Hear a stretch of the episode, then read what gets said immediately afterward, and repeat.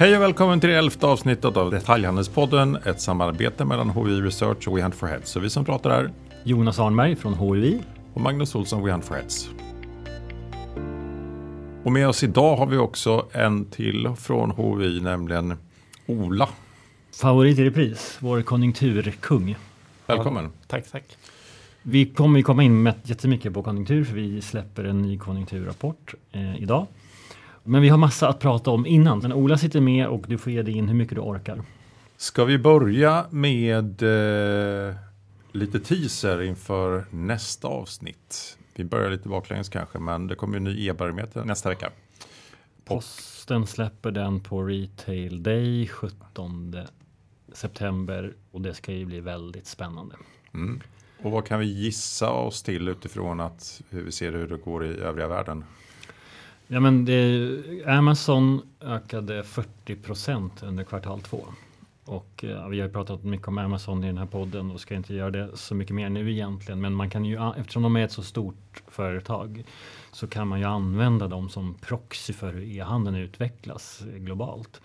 Och kvartal två är alltså upp 40 procent. Sen ska man väl veta att många länder har ju haft en, en större nedstängning och liksom, eh, isolering. Så, så att vår siffra Och. Amazon var ju redan stark och så vidare. Ja, så, så att det, vi kanske inte landar lika högt. Men hur som helst, det är ju en otrolig tillväxt i e-handelsledet.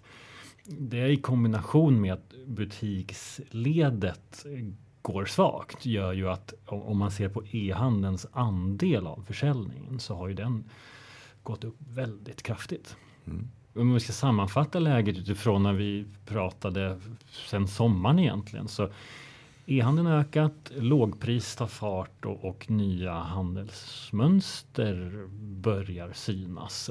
Det här pratade vi om tidigare men, men vi kan bekräfta att det är så. Och det här med handelsmönster tycker jag är väldigt intressant för att även när vi kommer tillbaks till ett nytt normalläge så tycker jag att det nu efter sommaren är mer klart att det kommer vara nytt normalt. Innan sommaren tänkte man mer att det kommer tillbaks igen. Mm. Men det jag vill säga är att Säg att vi fortsätter att jobba hemifrån i ett nytt normalläge. Att man kanske bara att en dag hemifrån och fyra dagar på jobbet. Det betyder ju ändå 20% lägre trafik i, liksom i vardagslogistiken. Mm, sådär. Mm. Och, och, det bidrar till att handeln har etablerat i fel lägen utifrån nya rörelsemönster. Det tillsammans med hela e-handeln, lågprishandeln gör ju att traditionell butikskedjegänget har en otrolig utmaning framför sig. För det vi ser är ju att butiken går svagt och man börjar stänga butiker. Man kompenserar sig för det genom att satsa mycket på nätet. Men eh, e-handeln är inte lika lönsam och försäljningsuppgången är inte lika kraftig som nedgången i butiksledet. Och ja, det är liksom 10 000 kronors frågan. Alltså, vi, det är ingen som har löst den. Är det, är det någon som lyssnar på detta och så, så hör av er. Vi vill ju, då är ni nästa gäst i podden. Hur löser man det? Det är superintressant. Sen har vi också diskuterat med tanke på att vi först inbillade oss att det skulle vara en, en kort akut eh, krisfas så att vi sen skulle komma tillbaka. I, i, så var jag åtminstone spekulationerna tidigt i våras. Att vi skulle ha en, en riktig vändning någon gång i somra, somras. Eh, och att vi såg kortsiktiga konsumtionsförändringar. Jag sprang på en, en, rapport av European Journal of Social Psychology som eh, hade forskat på hur snabbt man etablerar nya vanor. Och de kom fram till i, sin studie att det tog i snitt 66 dagar för ett, ett nytt beteende att bli automatiskt. Och det blir också om vi skulle översätta det till handeln, ja, men då får vi ganska dramatiska konsekvenser framöver. Det, vi ser ju det om vi tittar på MERS-utbrottet 2015 i Sydkorea så det varade under ett par månader egentligen. Det är typ de där 66 dagarna. Eh, det gjorde ju att den eh, sydkoreanska e-handeln med mat gick från ungefär 3 andel till 5 andel på två månader. Och därefter så, så gick så smittan ner där, men e-handelsandelen fortsatte att gå upp. Och nu är det en marknad som inte går att jämföra med den svenska. Mm. Det är många människor på få kvadratmeter och det blir liksom helt andra förutsättningar för logistik. Men nu är de uppe på 20 och den siffran har vi ju från dagligvaruindex och det, där ser vi att under kvartal två så försäljningen av mat på nätet har ju en andel på 5,1 procent nu. Oj. Jämfört med helåret 2019 när vi låg på 2 procent. Så att sannolikt när vi stänger 2020 så har ju mat på nätet fördubblats. Mm. Och Sen har vi dessutom några av våra stora shoppingfester framöver med Black Friday och julhandeln. Vad, vad tänker vi om det? jag tror oavsett om Tegnell går ut och säger att ut och kramas i butikerna så kommer vi ju inte göra det. Och, och, och, och förlåt, sannolikheten att han gör det kanske inte är så stor. Men även om det börjar kännas bättre och vi får börja komma tillbaka till kontoren och så. Så just de här tillfällena när det är trängsel, alltså Black Friday, julhandeln, kommer man ju inte gå till butik tror jag. Vi kommer ju ytterligare under den, liksom den viktigaste handelsperioden nu bli utbildade i att handla på nätet. Ja. Och det är precis det vi har sett under sommaren också. Grupper som tidigare inte handlade på nätet gör det nu. Vi tittade på kategorin som köper eh, hudvårdsartiklar, apoteksvaror och så. Och det visar sig att eh, kvinnor i åldersgruppen 65 plus, alltså liksom riskgruppen i huvudsak. 30 procent av dem sa att jag handlar nu mina produkter på nätet jämfört med tidigare i butik. Mm. Och det, alltså det är ett enormt skifte i den äldre målgruppen såklart eftersom de är eh, riskgrupp och inte vill gå till butik. Men det är ju någonting som vi trodde aldrig skulle ske. Vi trodde att i takt med att liksom nya generationer kommer in med nya beteenden, då går e-handeln upp. Nu har ju det här skett på några månader istället. Mm.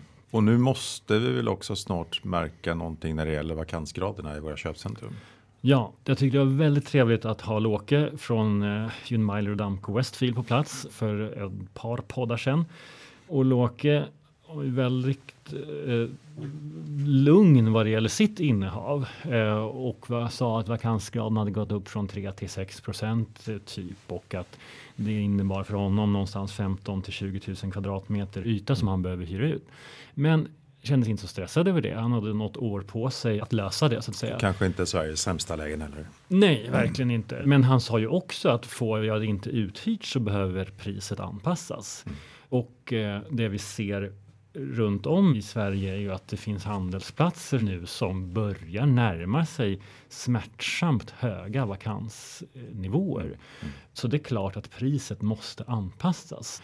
Och vad det betyder, det, det vet jag inte. Om det, om det är då att retail liksom har råd att komma tillbaka eller om det är som Låke säger paddelbanor och så vidare som, som tar de ytorna. Det, det får vi ju se. Oavsett vad så kommer det påverka värderingen av fastigheten. Ja.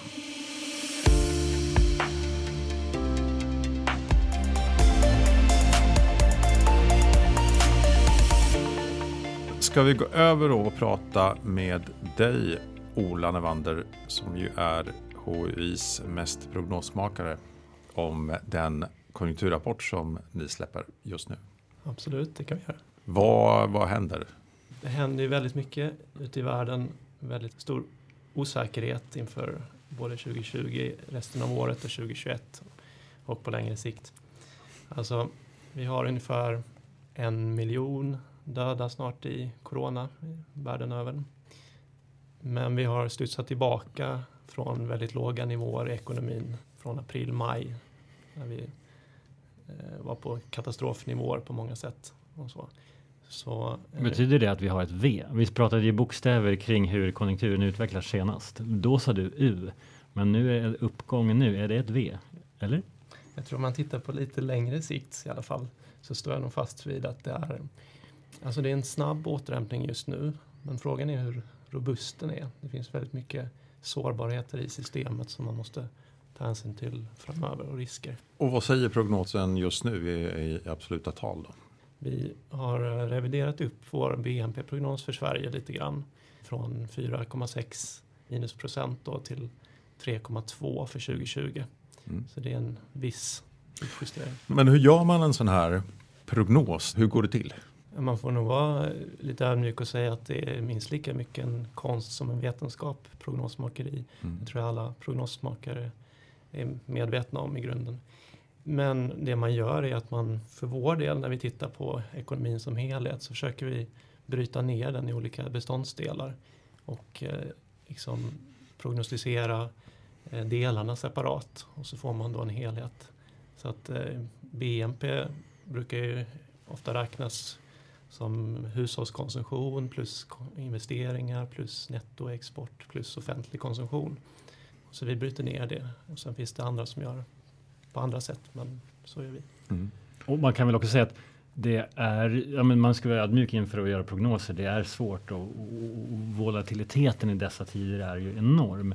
Men det är ju bättre att göra det än att inte göra det. Så att säga. Alltså det är som en väderprognos. Mm. Att, eh, den kanske inte är så stabil och räcker inte så långt men ändå tittar man ju jämt på vädret. Ska vi duka utomhus eller inomhus? Och ser det som en väderprognos mm. att eh, det är åtminstone enklare att planera utifrån det eh, än att inte göra det. Mm. Men eh, det gäller ju att veta ändå, alltså vårt sätt att göra prognoser är ändå att i den mån vi har fel vill vi ju gärna liksom vara, slå i underkant. Liksom, alltså att vi liksom på något sätt har safeat så att säga, eftersom en, en, det är input till mångas inköpsarbete mm, och så mm. vidare. Men sist Ola tror jag du, du sa att den här krisen riskerar att få Lehman Brothers-kraschen att framstå som en söndagspicknick.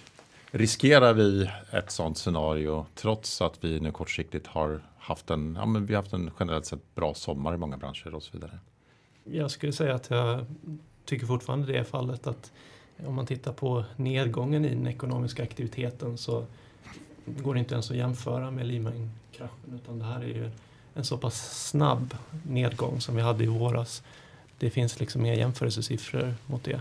Sen beror det ju på vad liksom som händer framåt och hur robust återhämtningen är. Men det vi också lärt oss av både Lehman-kraschen och, och coronapandemin nu är ju att en kris kan komma från vad man känner nästan ingenstans mm. och slå globalt och, och, omfattande och rejält. Och det gör ju att det alltid kommer vara lätt att måla upp ett mörkt scenario och att man som du sa Ola måste använda sig av flera olika scenarier för att liksom och behöver väl ha några olika planer för de respektive scenarierna. Mm.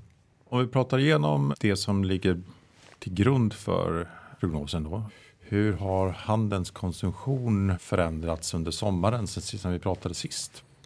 Om det är de stora dragen. Ja, du har ju sett en, en återhämtning egentligen månad för månad sedan april i i princip varenda kategori du tittar på inom hushållskonsumtionen. Och visserligen då i vissa kategorier från väldigt, väldigt låga nivåer. Alltså man tänker resemarknaden mm. och nöjesmarknaden och så upphörde i stort sett i, i våras. Alltså handeln har också återhämtat sig med samma mönster, i princip linjärt månad för månad. Och sen finns det ju väldigt stora skillnader där mellan till exempel mode och övrig sällanköp och mellan dagligvaruhandel och restauranghandel och så vidare. Där är ju enorma klyftor men eh, vi är fortfarande på en högre nivå nu än vad vi var i april-maj. Och vi har hemestereffekter i flera branscher också. Så är det ju. Och inte minst byggvaruhandeln har ju gått helt fantastiskt får mm. man ju säga under Q2. Mer tid i hemmet och ja, men fritidshusmarknaden till exempel har ju studsat med jag tror vi har 13 procent mer försäljningar i år än 2019 trots coronakrisen, vilket är rätt anmärkningsvärt. För det borde ju egentligen, alltså tittar man på boprisutvecklingen så borde ju den sjunka under lågkonjunktur. Ja, precis, och där har man ju från policyhåll gått in med ett antal åtgärder som lättnader vad gäller amorteringskrav och Riksbanken har ju varit in och köpt väldigt mycket bostadsobligationer och hållit uppe eh, bankerna och hållit nere räntorna och så. Så att det har mycket med, med det att göra också. Men byggvaruhandeln, elektronikhandeln, möbelhandeln har gått väldigt bra. Och mycket av det ska man väl också säga beror ju av de pengar hushållen har sparat på att inte köpa en resa till utlandet eller att inte gå på restaurang. Eh, för, för prognosen som helhet för detaljhandeln utifrån att vi är i en kris är ju otroligt eh, positiv. Absolut. Vi tror ju nu på en 3,5 procents tillväxt i total detaljhandel för 2020. Vilket det var inte många som trodde det i, i våras så att säga. Även om vi trodde på positiv tillväxt också. Och, och jag menar, det ska ju branschen vara väldigt tacksam för. För jag menar, det vi inledde prata om och som vi kommer prata om mer och i många poddar till är ju den omstrukturering som handeln står inför. Mm. Hur stänger jag butik och hur kompenserar jag mig på nätet och Amazon kommer och det är otroligt mycket som pågår som kommer förändra detaljhandelslandskapet. Mm. Något som är bra är ju ändå att det är en tillväxt i branschen. Tänk om det hade varit tvärtom. Liksom.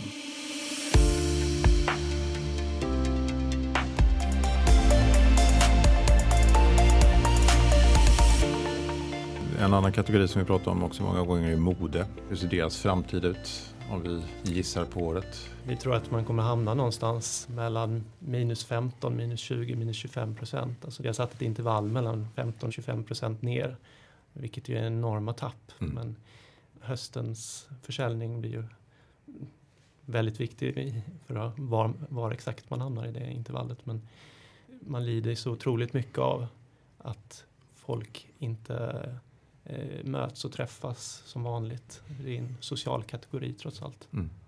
Och det är faktiskt också en bransch som påverkas väldigt mycket av en annan faktor som vi heller inte har gjort speciellt mycket och det är resande och turism. Hur spelar den in i, i vår konsumtion?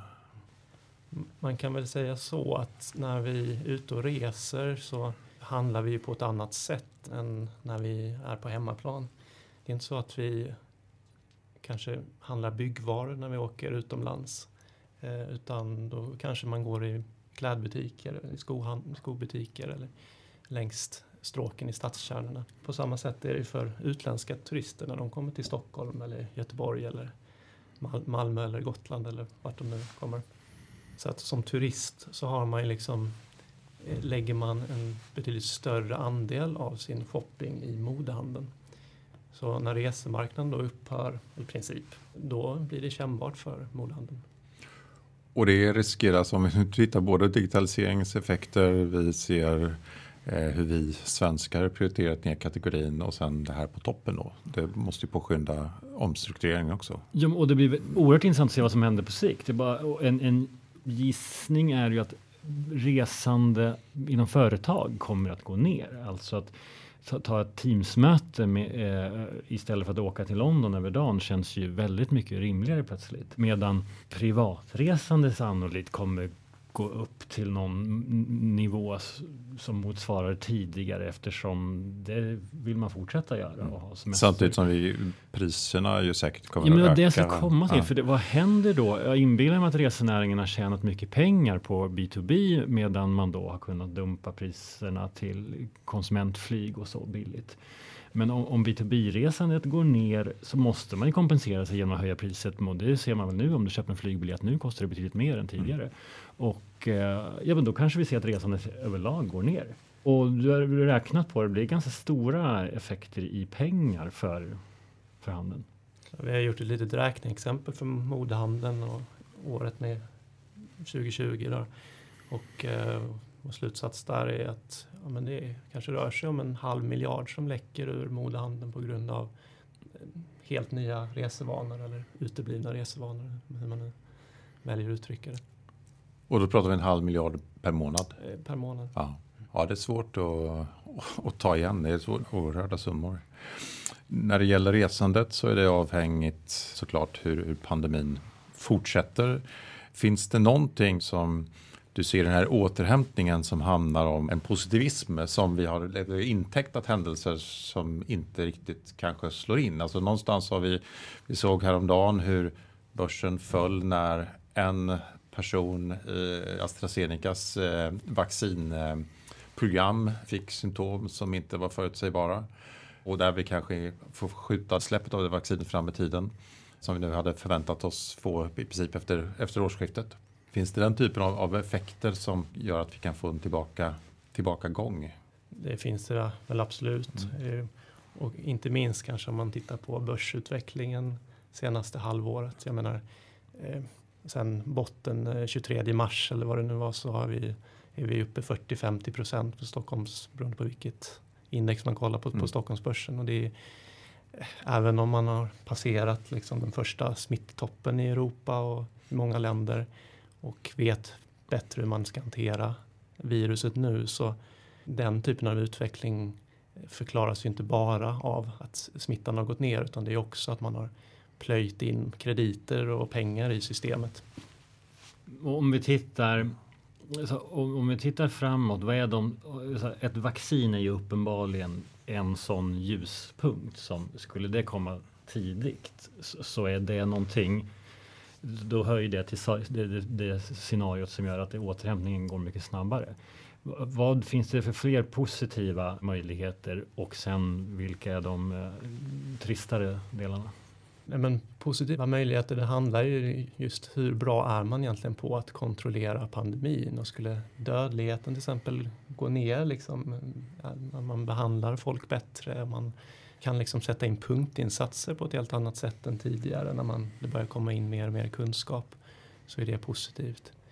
Vad gällande vacciner så finns det ju kanske 170 vaccinkandidater som WHO följer.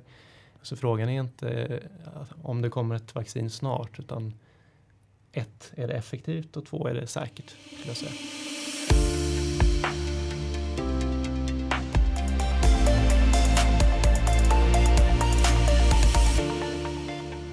Den prognos som nu ligger för året så borde det finnas ett antal olika andra punkter som kan påverka både väldigt snabbt upp och snabbt ner. Om vi tittar på nedsidan så har vi flera gånger nämnt USA-valet. Hur mycket påverkbart av liksom regeringens insatser och hur mycket är omvärldshändelser som vi bara åker med på? Förstår du vad jag menar då? Ja, men det finns ju, det går ju åt båda hållen såklart. Mm. Att vi åker med, men politikerna åker med i realutvecklingen i ekonomin också. Tidigare, i början av året fanns det någon analysfirma som var ute i USA och pratade om att Trumps eh, möjligheter att bli återvald är den inverterade sannolikheten eh, kontra eh, möjligheten till recession under året. Mm. Så att om det var 25 procents sannolikhet så skulle det vara 75 procents möjlighet för Trump att vinna och vice versa. Så att eh, det är ju väldigt sammankopplat såklart.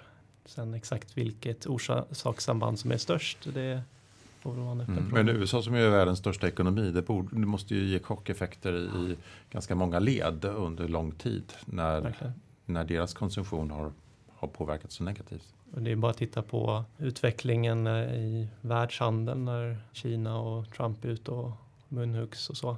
Redan innan pandemin hade ju ganska så kraftigt negativa effekter bara när man liksom retoriken där om möjliga handelskonflikter och så. Och Sverige är en väldigt exportberoende land såklart. Jag tror att IMF förutser att eh, världshandeln ska krympa med 12-13 procent i år. Vad händer då med Scania, Volvo, Ericsson och våra exportföretag? Mm. Så ska jag tolka det så att den prognossiffran som du har satt, den är mer osäker än vad den brukar vara? Så är det ju. Mm. För det finns så många olika scenarier helt enkelt. Mm. Vi står inför eh, en höst. Många börjar sätta ihop sin budget inför kommande år. Och utifrån det så ser ju utsikterna för konjunkturen helt enkelt ganska goda ut. Alltså om man tittar på försäljningsutvecklingen i handeln.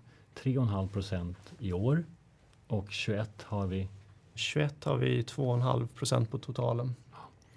Konjunkturen som vi bedömer den utifrån även om det kommer stora risker för, för nedåtjustering då, om någonting händer. Men utifrån det är ju konjunkturen inte den stora utmaningen för detaljhandeln. Försäljningen ökar. Sen kan konjunkturen påverka vissa branscher. Men det är ändå tillbaka till den kraftiga strukturomvandlingen som är den stora utmaningen. Jag tycker också att det är viktigt att, det du var inne på nyss om olika branscher, att det, det är nästan svårt att prata om detaljhandeln i stort när du mm. har vissa branscher som backar 20 procent kanske och andra branscher som eh, kanske går upp tvåsiffrigt och så. Och även inom branscher så att säga. Men annars håller jag med dig. Det här borde ju betyda också med tanke på att vi har den, den brutala utvecklingen inom mode som påverkas negativt av en massa olika faktorer och som redan var marginalpressad så borde vi ändå kunna snart se en ökad utslagning där. Mm. Och då tänker jag också utifrån att det kommer påverka handelsplatsers attraktivitet när vi helt enkelt får allt för många svarta hål. Det är bara att gå längs vissa stråk i Stockholm där liksom handeln har flyttat bort helt och hållet. Det finns ingen anledning att gå dit. Och då spelar det ingen roll om man är en butik som, som går bra. När faktorn att man inte längre är en destination. Det, det är utan tvekan så att eh, A-läge har blivit C-läge och, och, eh, sen tror jag att stadskärnor kommer att komma igen för det finns en naturlig attraktivitet när vi kommer tillbaks till någon form av nytt normalläge. Men, Nej, men handel föder ju handel, det har vi ju, så har det varit i alla tider. Läget kommer ju att bli än viktigare. Och det är också en, eh, alltså att modebutikerna blir färre till exempel är ju en, ändå en mycket av det här är ju en utveckling som vi har sett under en lång tid som accelererar väldigt, väldigt snabbt. Och problemet just på kort sikt är ju då att om restaurangmarknaden till exempel också har kollapsat, vad är det som ska ersätta de här mm. förlorade butikerna mm. och så?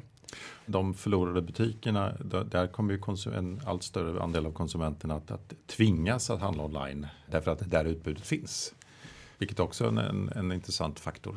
För finns det inte butiker, då kan du inte handla där. Om vi ska sammanfatta detta då.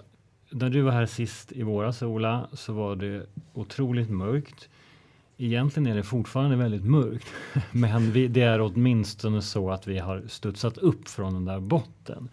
Men man ska ju komma ihåg att vi var ju på väg in i en lågkonjunktur redan innan coronapandemin förändrade allt.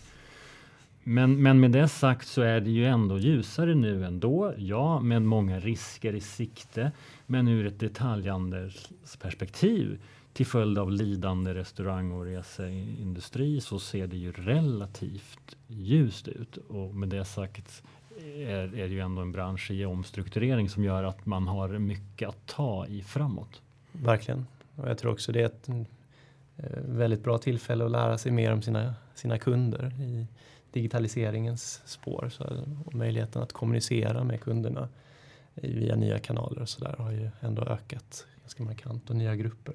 Ja, möjligheten att testa, det vill man ju uppmuntra från live shopping eller vad det kan vara som gör att man närmar sig kunden. Kunden tycks ha extra förståelse för den typen av experiment nu. Så det är ju verkligen att uppmuntra att testa er fram. Mm, absolut, och vi kan också konstatera att det här med beteendeförändringar, det, det, det kommer nog att bli beteendeförändringar. Eh, för det här är inte en kort kris.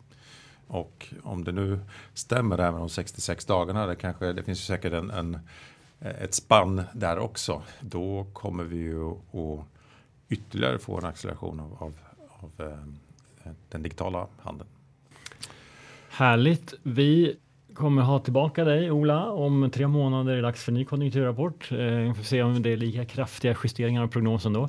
Men eh, det har varit väldigt trevligt att ha dig här. Tack så jättemycket. Tack själv. Tack alla ni som har lyssnat och precis som du sa Magnus inledningsvis. Vi har ett avsnitt på gång där vi kommer fokusera väldigt mycket på e-handel när posten släpper de nya e-handelssiffrorna för kvartal två. Får vi se om det är 10, 20, 30, 40 eller 50 procents tillväxt. Det blir spännande. Ja, det blir det verkligen. Till dess får ni ha det fantastiskt och hör av er till oss eh, om ni har ett ämne vi tycker att vi ska diskutera. Mm, härligt. Tack för idag. Tack. Tack.